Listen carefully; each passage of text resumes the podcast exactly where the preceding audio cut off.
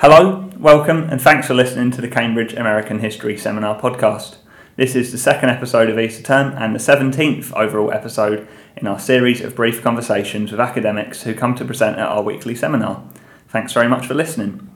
I'm Lewis DeFreites, I'm a PhD student at Sidney Sussex College here in Cambridge, and I'm thrilled to be speaking today to Dr. Michelle Chresfield, a lecturer in United States history at the University of Birmingham. Dr. Chresfield is a cultural and intellectual historian with an interest in the history of science and technology, and especially its relation with knowledge production and racial formation in the 20th century United States. She completed her dissertation titled Half and Halves and Racially Ambiguous Others Social Scientific Experts and the Problem of Multiracials in the Modern US, 1920 to 1965, at Vanderbilt University in 2016, and is currently working on a book manuscript building off of that research prospectively titled What Lies Between Social Science, Medicine, and a Prehistory of Multiracial America. It's an exciting and important area of research, and I'm very glad that she has come to speak to us and to me today. Dr. Tressel, thanks very much, and welcome to the podcast. Thank you for having me. I'm excited to be with you. Great. So, we're going to talk a bit about your paper, uh, a little bit about your wider research, and some of your broader experiences as a historian and an academic. So, your paper is titled It's in the Blood Physical Anthropology, Genetics, and the Making of America's Triracial Isolates, 1950 to 1960. Could you tell us a little bit about it? Yes. Um, so I've actually, funny enough, been playing with um, the the title in, in the in the talk today. So it will touch on those issues, but won't exactly um, kind of center around there. So what I what I'm doing as I work on the book project is I and as you will uh, appreciate when you are doing a history that doesn't quite finish mm-hmm. uh, lots of things happen between when you finish a dissertation and when you go to the book um, and so today's talk is really me trying to grapple with the kind of unfinished history of the populations that I study, uh, mm-hmm. especially around their quest to be recognized as Native American.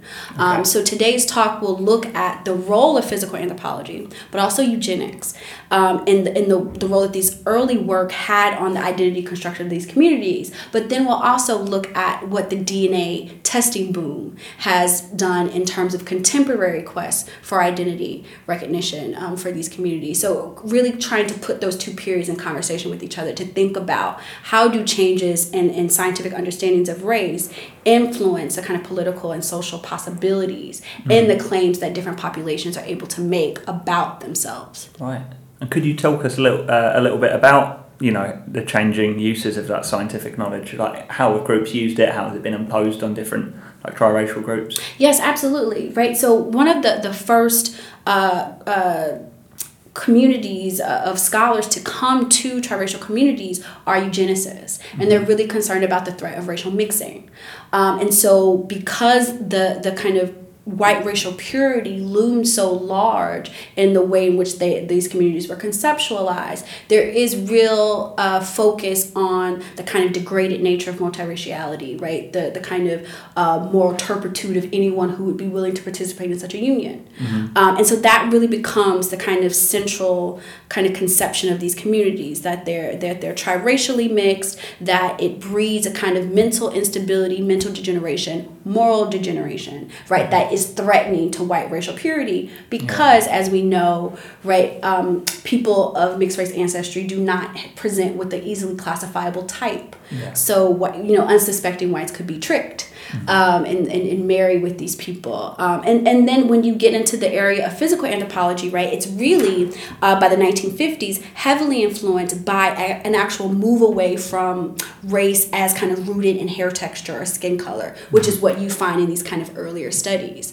Um, the idea that race is about pop, uh, differences across gene frequencies of populations uh, heavily influences the way that scientists come, the reasons that scientists come to these communities in the 1950s and, and what they're interested in thinking about um, as a communities who have these long histories of genetic isolation as well. So one of the things about these communities is that not only are they believed to exist as some kind of tripartite racial um, symbiosis. They're genetically, or they're believed to be genetically isolated, right? So there's histories of of inbreeding to maintain that kind of um, intermediate status. Okay. Yeah. Um, and so the uh, physical anthropologists of the 1950s come to these communities because um, this inbreeding has bred a host of illnesses like. Uh, polydactylism, uh, albinism that these scientists want to study. And they believe that these populations would be a useful terrain through which to work out those issues, as well as uncovering something interesting about, well, what's going on in 1950s America? We're on the precipice of a civil rights movement. How might the, the kind of social possibilities of a triracial community be affected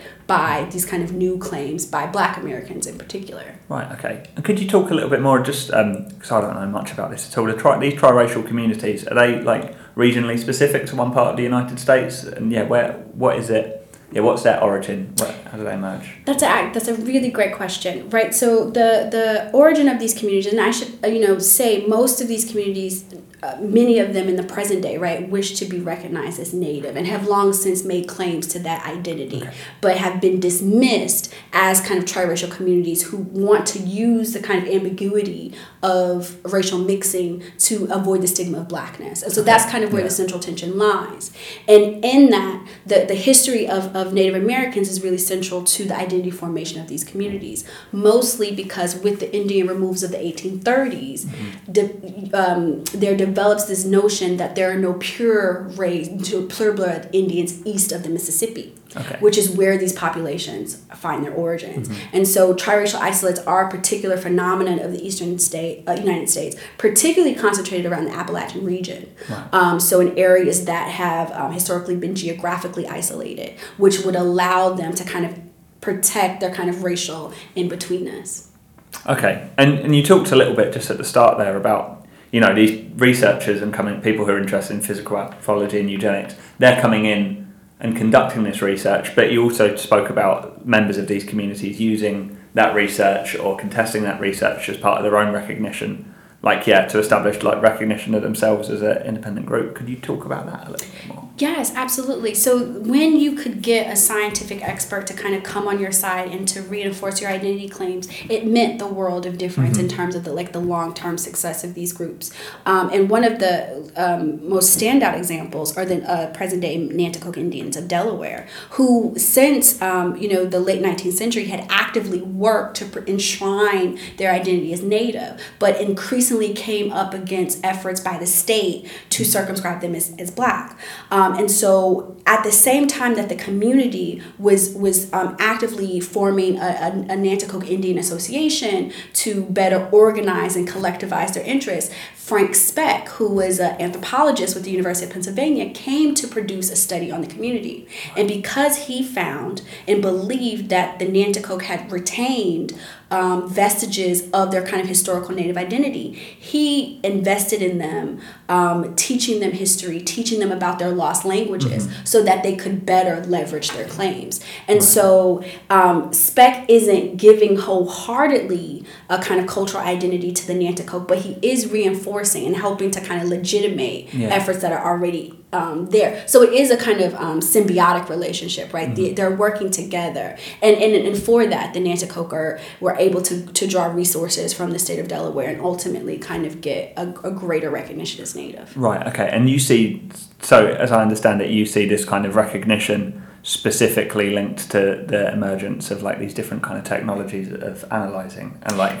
different types of research, right? Yes, yes, Okay. absolutely. Right. So Frank Speck is particularly interesting because he's practicing a type of uh, kind of participatory uh, salvage anthropology. So in addition to studying uh, the communities, which he's not doing as a kind of um, you know impartial outside person, he's actively working in the communities to help in some instances preserve the kind of cultural remnants that he encounters, but in many instances helping to actually engender culture so Right. that he can then study and preserve that, right? Yeah. So, um, you know, f- uh, teaching about uh, native art practices, uh, Mm-hmm. teaching languages, teaching about history. He's doing that work and then documenting the ways in which the communities are taking that up as a as this kind of feedback loop in terms of, of cultivating a documentary record Mm-hmm. for these communities that is going to be really useful as the 20th century goes on. Yeah. And as the 20th century goes on, you talked at the start about it being open ended. Could you talk about how, yeah, I guess this, this specific historical moment and this like emergence of, you know, I guess this kind of this work, this social science, like what effect did it have as the century continued? Yeah, so you know, once the um, uh, the civil rights movement kind of opens up new opportunities for being right, and we're thinking about uh, the civil rights movement leading into pan Indian movements, leading into kind of multiracial movements. You see the kind of loosening of those strict racial barriers, yeah. the monoracialism that really characterizes that first half of the 20th century, mm-hmm. uh, particularly the prevalence of the one drop rule. And with that, you see these communities more willingly want to uh, or take more active steps to kind of enshrine and to seek public recognition for their kind of inward identity. Um, but you get a lot of limitations. And, and one of the things um, that it, that complicates, particularly in the 1990s when many of these efforts take place, is the kind of historical perseverance of kind of older ways of racial thinking. Mm-hmm. So when communities, for instance, uh, go to the federal government and they say we wish to be recognized as Native people, you have to submit documentation. Yeah. What do you do in all of your documentation say that you're a mulatto or yeah. you're a color, mm-hmm. right? You lack the kind of evidentiary proof to make that claim. And in some instances, you see in several of the communities that I study them actually submitting those reports as evidence. Because even then even if they're being called black they're also being called native. Yeah. right? So it's about kind of like which description wins out. But in many instances you are you know docu- you're documentarily erased um, you, you do not have the kind of um, evidentiary record that we might associate with a kind of tribe of the West. Um, and so communities have, have uh, gone a number of ways, right? So most recently, the most recent development is that the Monacan Indians of Virginia were, um, through a congressional bill, were granted federal recognition in January yeah. of 2018. And so, right. and that was on the heels of a 19 year process. Yeah. Um, so a, a really major thing. Other other communities are looking at DNA. Mm-hmm. Right? Can we take a DNA test to prove our ancestry and to use that to leverage a, a kind of wider recognition, okay. which I think is probably the most one of the most fraught, right? But one of for many people one of the most promising mm-hmm. uh, avenues when you don't have that documentary evidence yeah. to back it up. That's like DNA is obviously a complicated issue itself around right. like identification, but when that's all you can resort to, yeah. Right. But then, so, and, and the argument is that this work in the 1950s and, and the early 1960s, that's still crucial, right? Right. Yeah. Yes, especially the, the kind of term triracial isolate, mm-hmm. uh, right? So in in, in uh, the, the the community that I'll talk about today, the Ramapo uh, Indians um, they the the BIA, the Bureau of Indian Affairs, finds that they fail to qualify criterion A. It's actually several criterion, but the, the most significant one is criterion A, which is consistent outside recognition mm-hmm. as a native group right? And yeah. it's that work of the 1950s. It's the work of the eugenicists yeah. that the, the BIA anthropologists are pointing to to say, hey, like, no, at this time they said you were a triracial isolate, which is a people of color who have native ancestry, but not necessarily a native entity. Okay. Um, and, and, you know, and that distinction matters, but also it matters the type of people who are coming and making those types of conclusions, sure. which is something that you don't get enough I, at least I would argue it. Um, when you get the kind of um, hearings on these types of matters, there's not enough recognition of the fact that these materials are produced during a historical period where the presumption of blackness was thought to preclude the possibility of any other identity. Yeah. But like you're saying, it's still so important. Right, yeah. right, yeah. These are the tools you've got to rely on. Right, okay. Um, I guess we'll move on to a couple of general questions just sure. to close out. We could talk about this all day. I suppose will in a seminar in a bit. Um, what's a book or an article that you've read in the last 12 months, say, that got you excited, either about the state of your field or your own work? Um, I've, I've really enjoyed Ibram Kendi's stamp from the beginning. Mm-hmm. Um, I thought it was well done. I mean, it's a, it is a big piece of work, but I thought that it had um, just so many uh, interesting arguments and, and, important things about the ways in which kind of like racial identity and racial knowing, um, these kind of long histories. Um, so I, I've, I've really enjoyed that work. Yeah, great. Um, is a, a weird one. As an Americanist who was educated in and until recently worked solely in the United States, and you came to Birmingham last year? To, uh, September 2017. 2017, yeah. okay, yeah. So what strikes you as like some differences or similarities or yeah, in understandings of American history in the United Kingdom, like institutionally or at a student level, compared to working in the US? I am. I continue to be struck by the ways in which students at A level, right, know the civil rights movement. So when I get it's it, so my students don't always come to me with like this broader understanding of U.S. history, but they know the civil rights movement really well, um, which I think creates like really interesting um, opportunities to talk about race in different ways. Um, it also um, allows us to kind of have like some interesting discussions about the kind of nature of U.S. racism. Because I think the good thing is, right, they come kind of primed and ready to, to Yeah. really hear what I have to offer. Um, but at the same time, that's a particular snapshot of the U.S. Yeah. Um, that um, it, it, it has and has not moved on, right? In, in, in really interesting ways. Um, so I'm, I'm always interested to see kind of my students' understanding of America as refracted through that experience because it is like very common. Like more, Yeah. most of the students I see have studied the American Civil Rights Movement and so come to me wanting to like, I want to know more about Martin Luther King. so it's it's been really good. That was exactly my experience Yeah. as well, and I think yeah, I think I did the New Deal in the US in the thirties, and that was a completely white story the way it was taught, and it was civil rights, and the presumption is that everything's kind of static before that as Right. well. Yeah. that's fascinating. Yeah. So, um, what's the most interesting place that you've been for research? Oh, that's really great. Uh, so I did do research. I went to study the Monacan Indians of Virginia, and I wanted to go to their kind of cultural. Um, they created a whole museum to kind of teach about um, their tribe, and so I ended up going to a powwow. Right. Um, in in the middle of Virginia, like this isolated place, like the GPS just stopped registering where I was.